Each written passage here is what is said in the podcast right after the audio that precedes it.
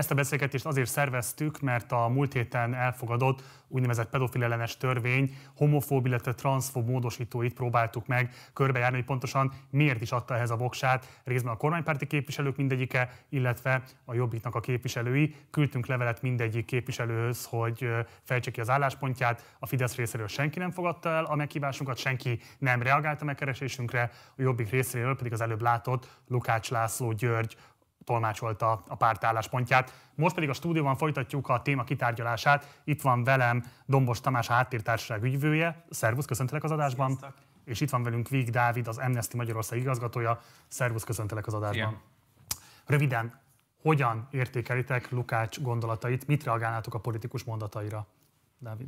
Én, ugye én nem politikai elemző vagyok, úgyhogy nehéz nekem egy politikus gondolataira reagálni, de az, az minden esetre egészen elképesztő volt az az érvelés, amit itt láttunk. Azt hiszem, hogy ez a, a leg, számomra jogászként talán a legizgalmasabb része az az, amelyik a, a jogalkalmazókra, a tanárokra, az iskolaigazgatókra tette a felelősségét annak, hogy egy állam gyakorlatilag rendszer szinten abúzál meleg, leszbikus, biszexuális, transznemű és queer embereket egy jogszabályon keresztül. És a másik része pedig az, hogy nagyon sokat beszélünk ennek a jogi vonulatáról, arról, hogy az országgyűlés hogy fogadta el, hogy négy nap alatt tolták át, hogy milyen parlamenti színjáték, hogy akkor az ombudsman mit fog erre reagálni. De hogy igazából ennek a törvénynek a kommunikációs része azt hiszem, hogy a, talán a legveszélyesebb, és én ebben sokkal inkább a kommunikációs eszközt látom sajnos, mint a, a jogszabályt ami kár akkor is megvalósul, hogyha 2022-ben visszavonják, vagy, vagy éppen nem vonják vissza ezt a szabályt. Köszönöm. Tamás?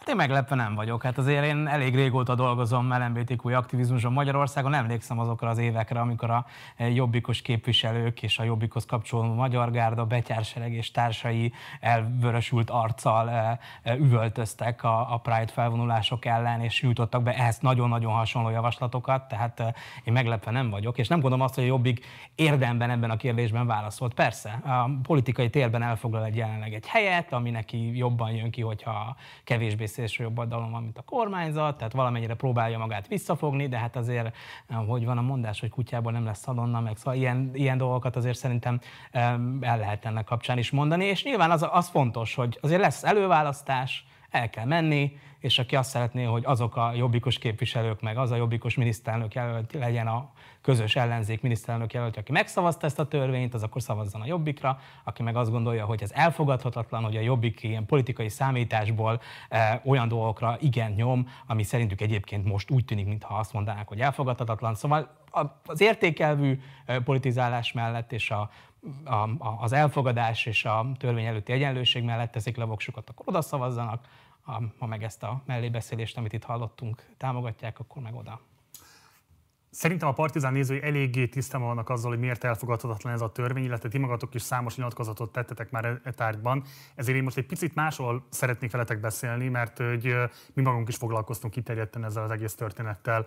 Mivel magyarázatok azt a tendenciát, hogy közben hogy miközben az látszik, hogy egyre több a coming out, egyre magasabb a társadalmi elfogadottsága a nem heteroszexuális, nem bináris embereknek, és most nem csak Magyarországról beszélek, Brazíliáról is beszélhetnék, talán Lengyelországban is, bár ott nem vagyok ebben teljesen biztos, de azt lehet látni, hogy a társadalmi elfogadottság egyre inkább nő, a vizibilitás is egyre inkább nő, azzal párhuzamosan egyre regresszívebb politikai döntések jönnek, egyre jogszűkítőbb politikai döntések jönnek ezeknek az embereknek a kárára. Hogy lehetséges az, hogy miközben nő az elfogadás, a közben a politikai válasz egyáltalán nem tűnik ezzel párhuzamosan haladni? Dávid. Oké, okay, kezdem szívesen. Szóval, hogy, hogy, hogy ezt, ezt más, más társadalmi folyamatokkal kapcsolatban is láttuk, hogy minél láthatóbbá válik egy, egy társadalmi csoport vagy egy jelenség, az arra adott ellenreakció is annál erősebb, annál láthatóbbá tud válni. És én azt hiszem, hogy ebben egy, egy, egy olyan pontban vagyunk, amikor az LMBTQ kisebbséggel lehet ö, politikai mobilizációt csinálni ö, tradicionális konzervatívnak nevezett ö, választók között. Tehát az, hogy hogy láthatóvá válik, a, láthatóvá válunk a médiában, a, a kulturális életben, akárhol máshol, az, az egy ilyen ellenreakciót szül, és ezt nem csak Brazíliában lehetne látni, hanem, hanem Lengyelországban is lehet látni, ahol, ahol éppen az előző elnökválasztási kampánynak teljesen tudatosan vált a politikai eszköztár részévé az, hogy LMBTQ emberek ellen lehet hergelni, és egy politikai kampányt erre feltüzelni, és mindezt úgy, hogy az én barátom lengyel, és azért elég jól követtem a lengyelországi eseményeket, és én nekem a megélésem éveken keresztül az volt, hogy, hogy van egy nagyon erős életkori, és, és azt hiszem, hogy település szerinti elkülönülés a lengyel társadalomban. Tehát aki nagyvárosban élő és fiatal, az lényegesen progresszívebb, és őt egyáltalán nem érintik meg ezek az érvek. De van a, a választóknak és a, a lakosságnak egy olyan jelentős része, akire pedig ez, ez mobilizációs hatással van hát rettegnek attól, hogy elvesztik a kontrollt a, a, a társadalom felett. Az, hogy az ő erkölcsi eh, magaslatuk, amikből próbálják ezt a társadalmat irányítani, az egyszerűen nem a többség, és akkor be kell tiltani. Bele kell tenni az alaptörvénybe, hogy mi a család, meg bele, be kell tiltani azt, hogy erről a témáról a médiában lehessen beszélgetni, mert különben elvesztik a kontrollt. Tehát ez, ez van az egész mögött, hogy attól, attól tartanak, hogy, hogy, eh, hogy egyszerűen annyira, annyira átalakul a társadalmi hozzáállás eh, a, a, a beszéd révén, hogy, hogy, hogy, hogy, hogy nem, nem tudják a homofób és a transzfób, vagy a, a, a többség homofób és transzfób nézeteire építeni ezt, a, ezt az erkölcsi kontrollt. És, és akkor ez, ezért, ezért van szükség cenzúrára, meg ezért van szükség az alaptörvénybe bevetonozni ezeket a dolgokat, hogy, hogy ezzel a jelenlegi helyzetben adott politikai hatalmukkal mégiscsak ezeket a konzervatív nézeteket bebetonozzák. Ha már a kontrollvesztésről beszéltél, ugye nagyon beszédesek voltak Orbán Viktor nyilatkozatai a törvény kapcsán.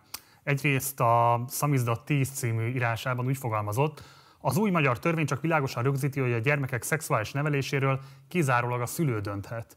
Szerintem ez egy nagyon fontos érv, illetve ezt egészítette ki a Kossuth Rádiós interjújában, ahol úgy fogalmazott, a gyerek a szülői, nem az iskolái, nem az állami, meg kell védeni a kiskorú gyerekeket attól, hogy olyan tartalmak legyenek elérhetőek a számukra, bármilyen felületen, amelyek egyébként ellentétesek azzal a nevelési elgondolással, amely szerint a szüleik őket nevelik.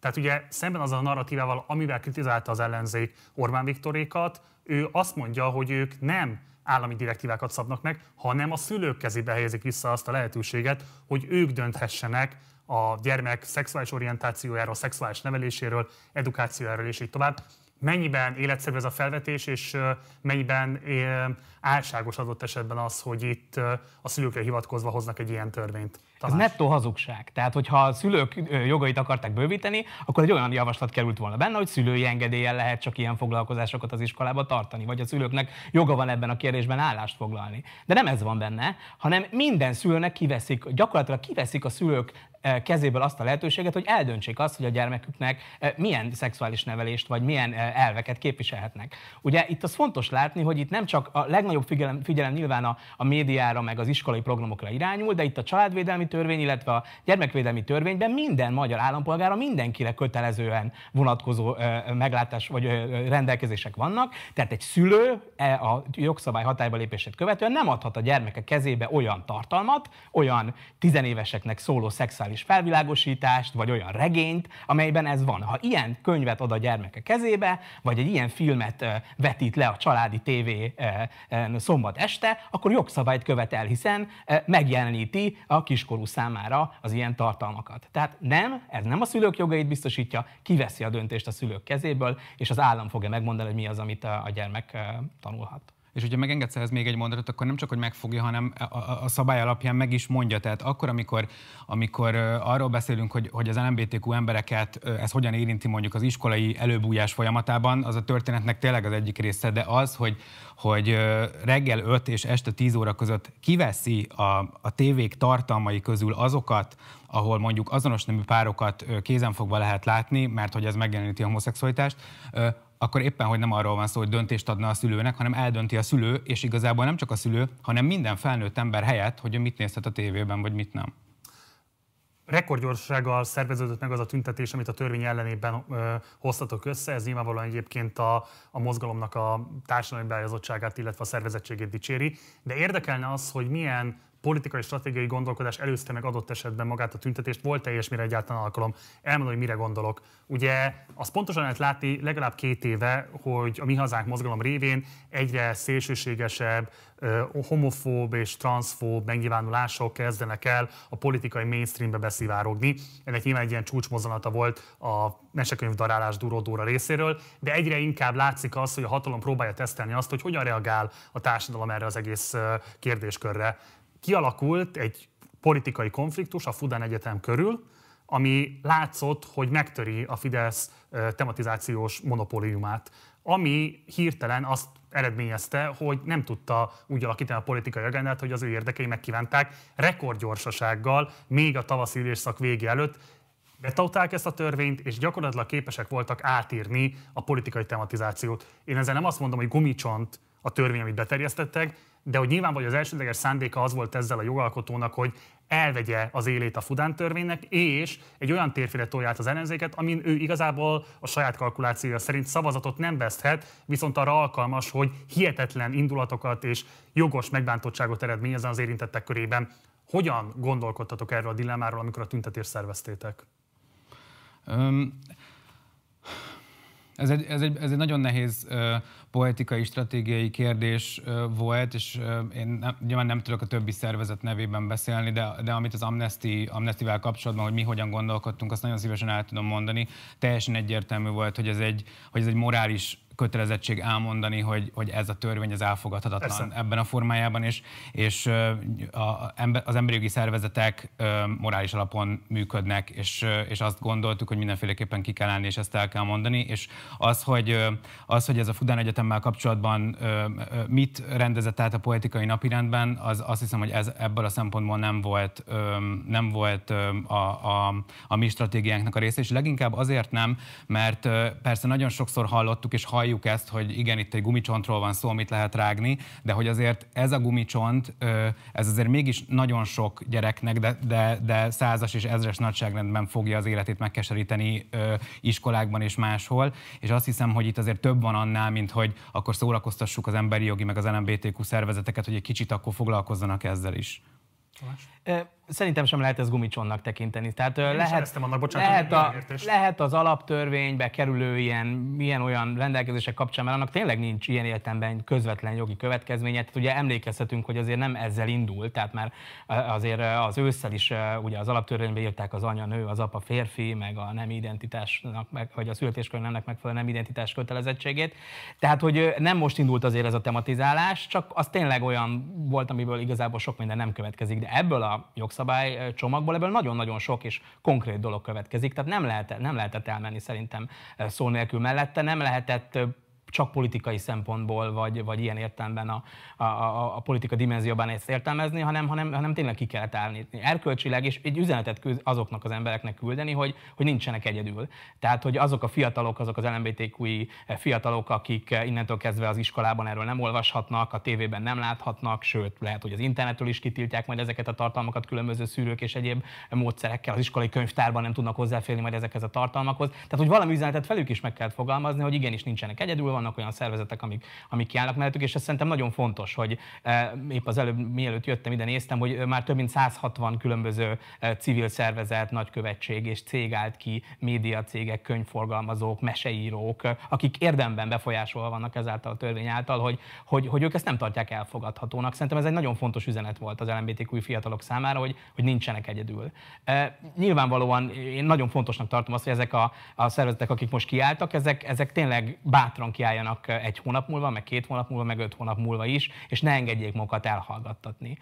Mi ugye a jobbik bejátszás kapcsán az eszembe jutott, hogy hát majd a jogalkalmazók eldöntik, Hát az elmúlt másfél évben látjuk, hogy a jogalkalmazó miket mondott ilyen kérdésekről. Tehát emlékezhetünk a Coca-Cola reklámkampánya kapcsán 500 ezer forintos bírság. A, emlékezhetünk az RTL ellen elindított vizsgálatra, amikor a család a család az, a család az családkampányt filmét elvetítették, vagy a fogyasztóvédelmi eljárásra, ami a Labris Leszbikus Egyesület mesekönyve kapcsán elindult. Tehát azt látjuk, hogy az elmúlt másfél évben elindultak azok az eljárások, amik teljesen nyilvánvalóan jogellenesek voltak, és majd most megteremtik ezeknek a jogalapját. Tehát, hogy itt szerintem ez nem kérdés, hogy akarják-e ezt a jogszabályt alkalmazni. Igen. Ennek a jogszabálynak az a célja, hogy tematizálja a politikai közbeszédet, és az, hogy elhallgattassa, eltüntesse a nyilvánosságból az LMBTQ témát.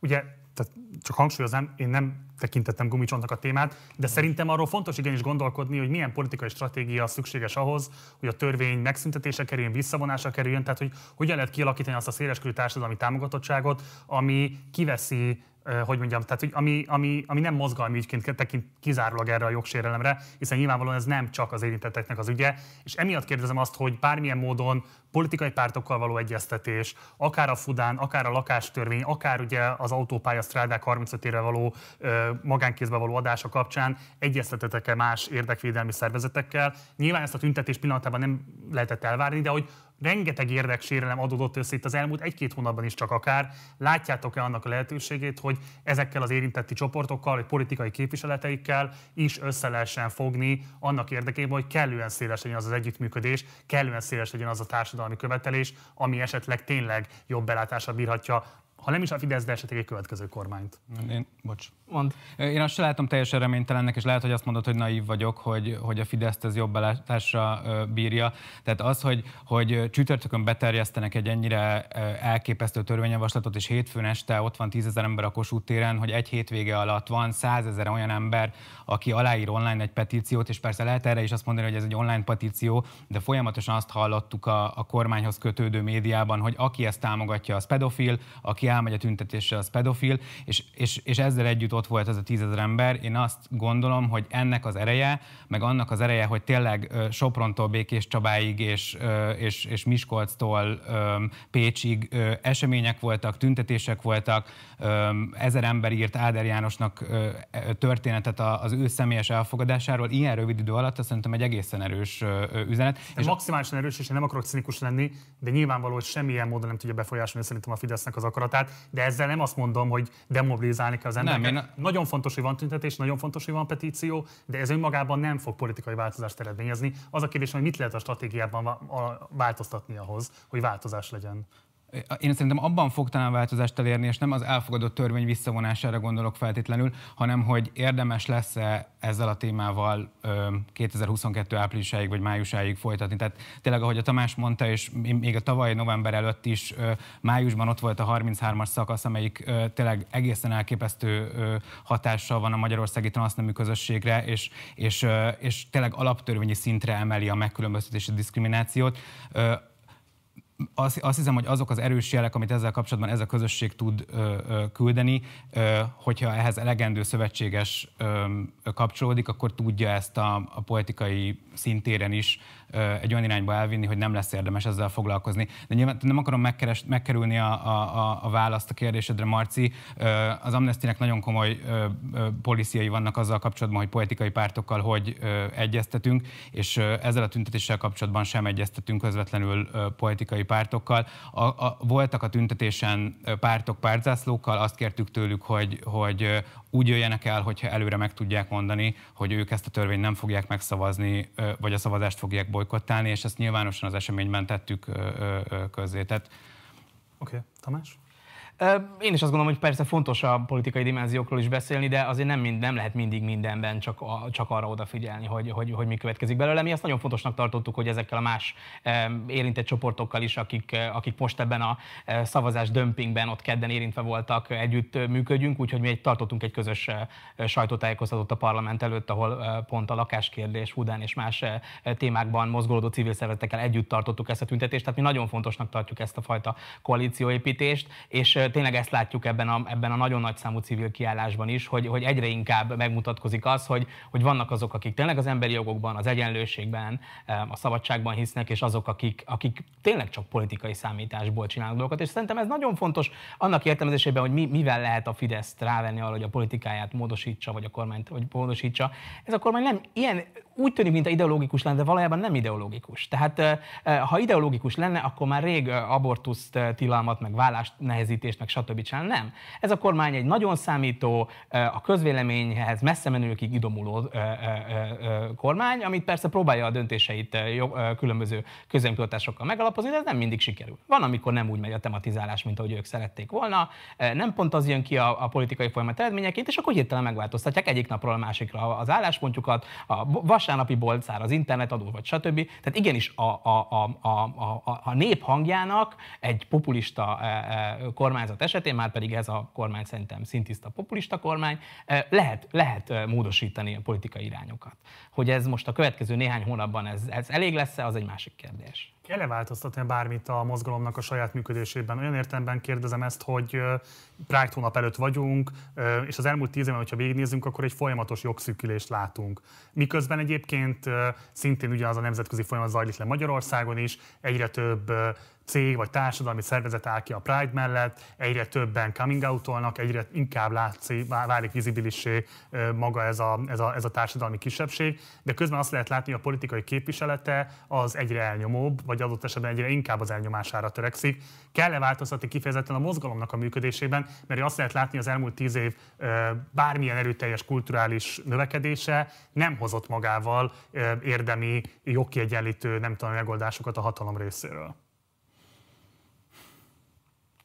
De ez is tényleg iszonyú érdekes kérdés, amit felteszel, és az, amiben mi napi szinten be, beleütközünk, az, az ennek az a része, hogy érdemes-e használni azokat, az, használni azokat az intézményeket, amik elvileg a jogaink védelmére vannak. Tehát érdemes-e egyáltalán Kozmákos ombudsmanhoz fordulni, vagy érdemes-e egyáltalán egy ügyet elvinni az alkotmánybíróságra, hiszen ezek már önmagában sem tekinthetők független intézményeknek, akkor miért várjuk tőlük azt, hogy, hogy megvédjék a, a, az érintettek jogait? Jogait. Ez egy, ez egy nagyon fontos dilemma, amivel azt hiszem, hogy, hogy, hogy folyamatosan küzdünk, és, és oda viszel ez a kérdés, hogy jogállam-e Magyarország, hogy lehet-e használni azokat a jogi eszközöket, amik rendelkezésre állnak, vagy pedig teljesen mást kell használni. És abból, amit kérdezel, kihallom még, még azt is, hogy, hogy mennyire lehet nem állam, vagy mennyire lehet és kell nem állami intézményekkel, szervezetekkel, csoportokkal együttműködni, és itt gondolom fölmerül az, hogy cégekkel, ahol, ahol munkavállalók dolgoznak, hogy az ő, az ő jogaikkal hogyan tudunk foglalkozni, hogy iskolákban tanárokkal, szülői csoportokkal hogyan tudunk dolgozni. A, a jogi eszközök mellett, és hogy szerintem egyre nagyobb az a hangsúly, amit erre helyezünk az utóbbi, az utóbbi időben. Nyilván felveti -e ez azt, hogy akarjuk-e az emberi jogi plecsninkkel legitimálni cégeknek az egyébként emberi jogellenes működését, akkor, hogyha mondjuk az LMBTQ vagy a, vagy a nemi egyenlőségek témájában, ahol, ahol, ahol dolgozunk, valamilyen eredményeket fel tudnak mutatni. Ez egy nagyon, nagyon fontos kérdés, amit, ami hát különböző hangok vannak az emberi jogi mozgalmon belül ezzel. Tamás? Én, én azt gondolom, hogy ki, ki kell bekkelni. Tehát, hogy én nem, nem látok mást erre, mint hogy mint hogy... Hát, hogy a, a, a, van most egy jelenleg egy ilyen kormányzat, ami, ami ebből sportot űz, sajnos nem csak Magyarországon, hanem Kelet-Európa más országaiban, ezek egymástól tanulnak, tehát itt a, tényleg a, a lengyel, vagy a bolgár, vagy a román példák is azt mutatják, hogy azért a konzervatív erők egymással így próbálnak szövetkezni, meg nagy mennyiségű pénzt kapnak például azok a civil szervezetek, amelyeket ezeket a témákat bevezették, oroszoktól, illetve az amerikai fundamentalista keresztényektől, ez nagyon jól nyomon követhető, tehát amikor a jól finanszírozott meleg mozgalom, meg stb. Ilyen, meg meleg lobbyról beszélünk, akkor, akkor azt lássuk, hogy ennél sokkal-sokkal-sokkal több pénz megy bele a homofób lobbyba, és hát nyilván ennek ez is az eredménye. Hogy, hogy mi, az a, mi az a jó módszer, amivel, amivel ezt a politikai stratégiát lehet, lehet semlegesíteni, szerintem az nagyon fontos, hogy, hogy aktivizálni kell az embereket. Tehát nem lehet arra bízni, hogy majd a, az alkotmánybíróság, meg majd az EU, meg majd a nem tudom micsoda. Nem, itt egy dologgal lehet változást elérni, hogyha érdemben változik a, a magyar emberek hozzáállása ehhez a kérdéshez, és szerintem látszik az elmúlt években, hogy azokban, azokon a területeken, ahol érdemi jó kommunikáció zajlott az LMBTQ szervezetek részéről, nagyon jelentős előrelépést lehetett a társadalmi támogatottságban elérni, például a, a gyermekvállalás, szülővé válás, gyermeknevelés kapcsán, ami korábban sokkal mondjuk a házasság támogatottsága mögött kullogott, a házasság támogatottsága megmaradt mondjuk ilyen 35-40 százalékos szinten, és a gyermekvállalási kérdések pedig most már 60 százalékos támogatottság mellett vannak, mert e, sikerült olyan narratívákat, olyan, olyan beszédmódot találni, ami, ami átalakította az emberek gondolkodását. Nem absztrakt kérdésekről beszélni, hogy akkor most jó-e az a gyerek, nem. Konkrét gyerekek élnek ilyen családokban, jól, boldogan nevelnek, nevelkednek föl. Az ilyen történeteket kell szerintem a, a, a kommunikáció fókuszába állítani, és hát sajnos úgy beszéltél arról, hogy hát ezek a pozitív közönkutatások, ezek, ezek nem azt mutatják, hogy Magyarország homofób. Az, az a baj sajnos, hogy nagyon, szóval nem a következetlenek nagyon a magyar emberek ebben a kérdésben. Egyébként nem magyar sajátosság, szerintem sok országban van ez így. Ami kérdésről van társadalmi párbeszéd, arról kialakul valamilyen véleményük, amiről nincs, vagy nem meghatározó, azban egészen mást gondolnak. Tehát például ugyanúgy, egy tavalyi vagy tavaly előtti kutatás, emlékszem, ugye azt találta, hogy az emberek 80%-a azt mondta, hogy a homoszexuális irányultság az nem megváltoztatható, az egy adottság az ember számára, és 80% azt mondta, hogy nem lehet, ne népszerítsük meg, ne tegyük divattá homoszexualitást. Hát ezek ellen, ennek, ezek ellen egymásnak alapvetően ellentmondó állítások, és mégis miután az egyiket is hallja, meg a másikat is hallja, mind a kettőt valamennyire sajátjává teszi. Tehát az emberek sajnos nem észszerűen, racionálisan és következetesen gondolkodnak sok témáról, úgyhogy szerintem ezért is fontos, hogy tényleg az alapüzenetek is, is eljuthassanak, és pont ez a, ez a kérdés, ez a, ez a törvényjavaslat most, vagy hát most már törvényé vált, lehetőséget teremt arra, hogy ezekről az alapvető kérdésekről is beszéljünk, mint például az, hogy mi a homoszexualitás, vagy hogy milyen LMBTQ gyereknek felnőni hogyha megengedsz még egy mondatot a, annak kapcsolatban, amit Tamás mond, hogy,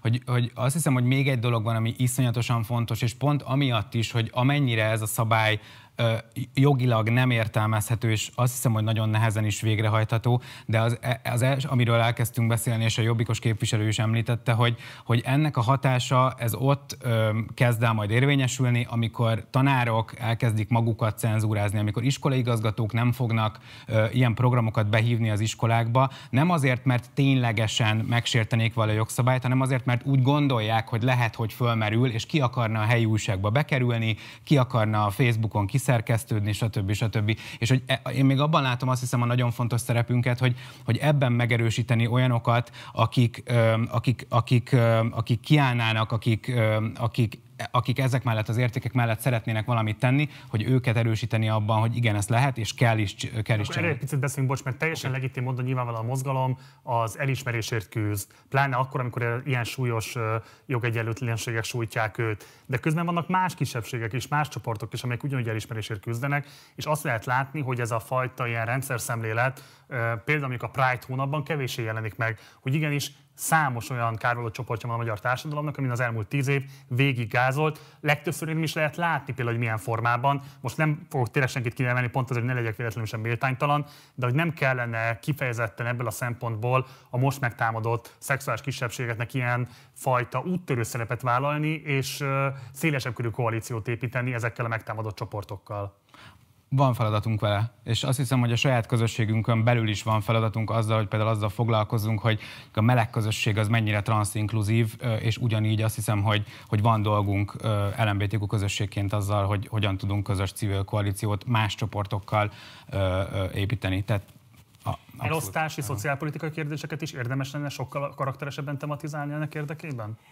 Én, én ezzel a kritikával mindig találkozom, de szerintem aki érdemben foglalkozik azokkal az LMBTQ szervezeteknek a munkájával, akik, akik vannak, az látja, hogy, hogy ezek a témák ezek alapvetően ott vannak. Tehát amikor mi mondjuk egészségügyi kérdésekben megszólalunk, vagy, vagy munkaügyi, e, munkaerőpiaci kérdésekkel megszólalunk, vagy hajléktalanság témájában beszélünk, akkor ezek a témák ott vannak, és minden témában megpróbáljuk azt megmutatni, hogy igenis az LMBTQ közösség az egy nagyon sokszínű és sok probléma által érintett közösség, közösség, és az, hogy vannak közöttünk romák, hajléktalanok, fogyatékossággal élő emberek, ezek olyan csatlakozási lehetőségek más csoportokhoz, amely, amely, amiben közös, közös céljaink, közös érdekeink lehetnek, és szerintem ilyenfajta kommunikáció, koalícióépítés, ez, ez, ez zajlott eddig is, és, és szerintem is fontos, hogy ez, ez jobban zajlódjon. Nagyon keresünk például a kapcsolódási pontokat szakszervezetekkel évek óta. Dolgozunk ugye cégekkel, hát leginkább az erős szakszervezetek, tehát, tehát tehát ez az, ami, ez az ami, ami, ami, ami, ami leginkább a nehézség, tehát hogy úgy élik meg a, a saját munkájukat, hogy, hogy a túlélésért küzdenek, és úgyis olyan gyengék, nem tudnak már még er, ezekre a témákra is, vagy a, az ilyenfajta koalícióépítésre is um, energiát fetszolni. Um, nyilván az erőforrásai mindenkinek korlátosak, de szerintem ez mindenkinek előny lenne. Ez most egy nagyon, ez óriási előrelépés volt, hogy például ehhez a mostani um, tiltakozáshoz több szakszervezet is csatlakozott, pedagógusok demokratikus szakszervezete, pedagógusok szakszervezetek, közalkalmazottak. Tehát talán ez elindíthat mondjuk például egy ilyen beszélgetést a, a szakszervezet irányal, hiszen mondjuk cégekkel viszonylag könnyű dolgozni, különösen multicégekkel, de hát azért van ennek egy másik, egy munkavállalói oldala, és nagyon fontos lenne, hogy ez, ez mindkét irányból dolgozunk a munkai befogadással és a munkahelyi jogok érvényesülésein. Ugye mindig az agresszor a felelősség és nem az áldozaté, de szeretném felolvasni azt a nyilatkozatát Kövér László házelnöknek, amit 2019-ben, tehát két évvel ezelőtt fogalmazott meg. Úgy fogalmazott akkor, Erkölcsi értelemben semmi különbség nincs egy pedofil magatartása között, meg a között, aki ezt követeli, mármint a meleg párok az örökbefogadást. Mindkettő esetben a gyermek egy tárgy, egy élvezeti cikk, a kiteljesedés az önmegvalósítás eszköze. Mit nem vettünk észre, vagy miért nem vettük szerintetek eléggé komolyan ezt két évvel ezelőtt, hogy ide jutott végül egyébként a magyar törvényhozás? Szerintem nagyon komolyan vettük. Mi a másnap olyan közleményt adtunk ki, hogy, hogy itt, itt most indult el az, amitől tartottunk már egy ideje, hogy majd az LMBTQ közösség lesz, lesz az új migránsok, meg az új hajléktalanok és romák. Tehát ez, ez egyértelműen a nyitánya volt egy, egy politikai diskurzusnak, és ezt láttuk egyébként más ilyen ellenségképgyártásban is, hogy először egy-egy ilyen emberke megszólal, azt jól megmérik, hogy ennek mi a hatása, és ha működik, akkor szépen lassan felépítik ezt először a médiájukban, aztán a parlamentben, és aztán végül valami jogalkotási javaslat is lesz a végéből. Egyértelműen én is innentől datálom azt a döntést a Fidesz részéről, hogy az LMBTQ témával proaktívan a homofób módon foglalkozzanak, mert persze már lehet a 2010-es évek elejére azért az alaptörvény körüli viták is visszamenni, de ott mindig arról volt szó, hogy hát ha nagyon megkérdezték őket, akkor mondtak valami homofóbat, de ha nem kérdeztük őket, nem mondtak homofóbat. Tehát szerintem ez, az, ez a fajta kezdeményezés, homofóbia és transzfóbia kezdeményezés, ez az, ami megváltozott az elmúlt két évben, és tényleg a, a, a politikai tervezésnek és a stratégiának a részévé vált, és hát eljutottunk ennek a végek. És sajnos ezt is lehetett látni, tehát hogyha beszélünk, beszélünk, beszélünk, de semmit nem teszünk, az egy olyan ellenmondás a politikában, amit nem tud egy politikai erő sokáig fenntartani. Tehát muszáj valami jogalkotási vagy, vagy közpolitikai lépéseket is tenni. E, ezért volt szerintem nagyon e, rövidlátó az, aki még akkor is néhányan azért a közösségemből is azt mondogatták, hogy hát ez csak a beszéd, beszéd, beszéd, de hát azért lássuk, hogy itt a, az alapvető jogaink még mindig biztonságban vannak. Nem. A beszéd, beszéd, beszéd egy idő után oda fog menni, hogy jogkorlátozó lépéseket kell elfogadni, mert ez következik a politikai logikából. Eszembe jutnak azok a, eszembe jutnak azok a nemzetközi konferenciák, meg workshopok, ahol egy-másfél évvel ezelőtt ültünk és meséltünk arról, hogy na figyeljetek, akkor itt jön a következő ö, ö, ilyen kampány, ahol majd összemossák a pedofiliát és az LMBTQ ö, identitásokat, és ilyen tágra nyílt szemekkel, hogy tényleg a, a holdról jöttünk, és honnan, honnan veszük ezeket a, ezeket a butaságokat, és tényleg itt vagyunk, és a, a, azt hiszem, hogy a, a, a közösség, az LMBTQ közösségen belül ö, nagyon sok beszélgetés volt erről, hogy hogy, hogy mikor jön ez, tehát gyakorlatilag nagyon sokáig vártuk Kövér László nyilatkozatától kedve, kezdve, hogy akkor ez mikor fog ö, ö, bekövetkezni, és, ö, és én itt nem a, ö, nem a politikai pártokra szeretném tolni ennek a felelősségét, de, de azt hiszem, hogy azon az oldalon is ö, elég sok idő volt erre, ahol fel lehetett volna ismerni, és akkor lehet, hogy az a reakció, ami most hétfőn végül is megszületett, hogy akkor a, hogy, a, hogy az ellenzéki pártok egy jelentős része akkor ezt a törvényt nem szavazza meg, ö, az is talán egy kicsit korábban elkészülhetett volna. Ö, szóval, hogy, hogy igen, ezzel volt dolog, és azt hiszem, hogy nem, nem végezte mindenki a házi feladatát. Záró kérdéskör, hogy Ugye Dávid arra hivatkoztál, hogy jogvédő szervezetként nyilvánvalóan a meglévő intézményrendszerre tudtok támaszkodni, és az segítheti a küzdelmeiteket. Ugyanakkor látszik az, hogy a Fidesz mellett ezek az intézmények nem tudják betölteni azt a funkciókat, amiket be kellene tölteniük. Tehát igazából jogvédő szervezetként rendkívül korlátozottak az eszközeitek. Nyilván figyelem felhívni tudtok, nyilván tudtok küzdeni, de hogy érdemi eredményeket elérni ezzel a rendszerrel szemben jogállami alapon, láthatóan, sajnálatos módon nagyon korlátozotta lehet csak kell-e miatt esetlegesen átgondolni a szerepvállalásotokat a 22-es kampányra vonatkozóan, kell -e esetleg megkezdeni egy olyan diskurzust, hogy milyen feltételek mellett lehet a politikai támogatást megadni egy olyan erőnek, ami mondjuk elköteleződik amellett, hogy ezt a szégyen teljes törvényt, az LMBTQ emberek jogfosztását megakadályozza, hiszen most itt mindenképpen átléptünk egy határvonalat, tehát itt pont az a eldönthetetlen ebben a törvényben, hogy persze ez lehet egy csőre töltött fegyver, és lehet atombomba is, tehát hogy nem tudjuk, hogy mi fog belőle következni, és nincs nekünk azt feltételezni, hogy egy ilyen fegyvert ne használna majd a hatalom, ha érdekében áll. Tehát itt most azt gondolom, hogy új helyzet van, és emiatt a korábbi attitűdök, szervezeti megközelítések és stratégiák valószínűleg újragondolásra szorulnak. Azt kérdezem, hogy jelen pontban mit tudtok elmondani erről a folyamatról, hiszen feltételezem, hogy ez titeket is foglalkoztat. Igen, és reméltem, hogy a Tamás fogja kezdeni a választást erre a kérdésre, de ez nem történt meg foglalkoztat, és nincs erre válaszom. Szóval, és különösen azért, mert ahogy mondtam ebben a beszélgetésben korábban, az Amnestynek nagyon, nagyon szigorú belső szabályai vannak ezzel kapcsolatban, és azt hiszem, hogy ha, ha nem lennének, akkor, akkor nem kerülhettünk volna abba a helyzetbe, hogy Balogh Zoltán még Fideszes parlamenti képviselőként az Emberi Jogi Bizottság elnökeként felolvas egy Amnesty International kutatási jelentést arról, hogy amiben elítéli az Amnesty a 2006-os rendőrségi fellépésnek a, a, a módját, meg, a, meg tényleg azt a rendőri brutalitást, ami ott történt. Úgyhogy egyszerűen hallom azt, amit mondasz, kell foglalkozni azzal, hogy ö, civil szervezetek és politika, kell foglalkozni azzal, hogy, hogy, hogy, hogy hogyan tudunk mi ebben a diskurzusban részt venni, de mi biztos, hogy, hogy pártok, illetve pártokat vezető jelöltek mögé nem fogunk és nem is akarunk tudni beállni. Azt el tudjuk mondani, hogy mi az, amit bármelyik pártnak a kormányra kerülve meg kell tudnia ugrani, mi ez az emberi jogi minimum, ami alá nem lehet menni, és minden pártnak el fogjuk tudni mondani, és el is fogjuk mondani, hogy mi az, ami elfogadhatatlan abból, amit mondott, és tényleg kezdem, kezdtem úgy ezt a beszélgetést nem sokkal ezelőtt, hogy, hogy morális meg érték alapon. A, a törvénynek a pedofiliával kapcsolatos részével kapcsolatban is, ott, ahol megkérdeztek minket, ott elmondtuk, hogy az miért problémás emberi jogi szempontból, akkor is, hogyha ez nem egy népszerű álláspont. Én ebben a mi szerepünket, tehát a pártpolitikai részében egy kicsit korlátozottabbnak látom, mint amire lehet, hogy másik civil mozgalmaknál nagyobb tér van.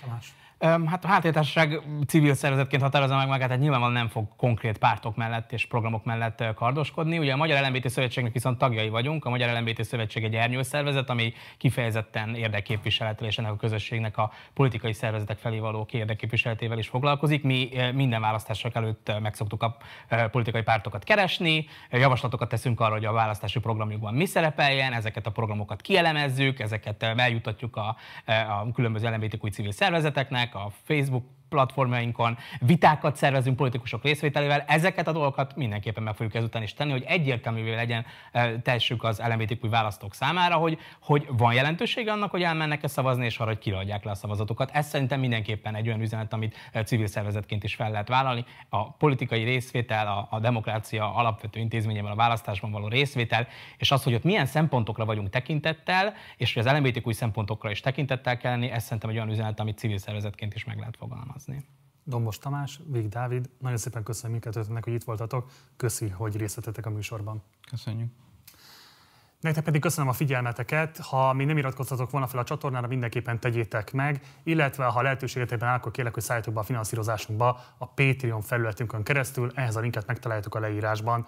Van még egy Facebook oldalunk, illetve egy Facebook csoportunk is, utóbbinak Partizán társalgó a címe, oda is várunk, és akkor tudunk vitatkozni az éppen aktuális témáról. Ha nem néznétek a Partizánt, hanem inkább hallgatnátok, azt is megtehetitek az összes nagyobb podcast platformon, elérhetőek az adásaink visszamenőlegesen is. Van még egy Insta felületünk is, ott Partizán Politika néven találtok meg bennünket. Ha pedig nem szeretnétek előfizetni a Patreonon keresztül, de más módon hozzájárulnátok a költségeink fedezéséhez, akkor van egyrészt egy bankszámla számunk, illetve egy PayPal elérhetőségünk is. Ezeket is megtaláljátok a leírásban. Munkatársaim nevében köszönöm szépen a figyelmeteket, hamarosan találkozunk, addig is, ciao.